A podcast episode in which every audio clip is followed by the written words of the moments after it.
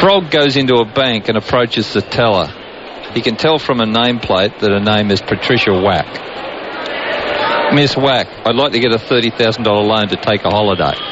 Bracken to uh, Sangakkara, who leaves the ball moving away from him. Paddy looks at the frog in disbelief and asks his name. The frog says his name is Kermit Jagger.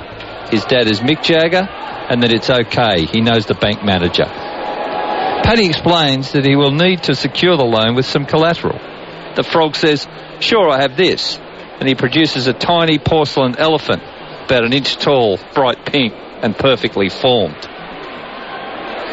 Just going to take many hopes. Bracken running away from us again, and Sangakkara another leave.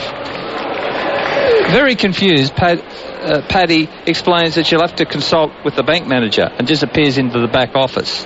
She finds the manager and says, There's a frog called Kermit Jagger out there who claims to know you and wants to borrow 30000 and he wants to use this as collateral. She holds up the tiny pink elephant. I mean, what in the world is this? The bank manager looks back at her and says, it's a knick-knack, Paddy Wack. Give the frog a loan. His old man is a rolling stone. Bracken to Sangakkara, who defends down to Martyn at mid-off.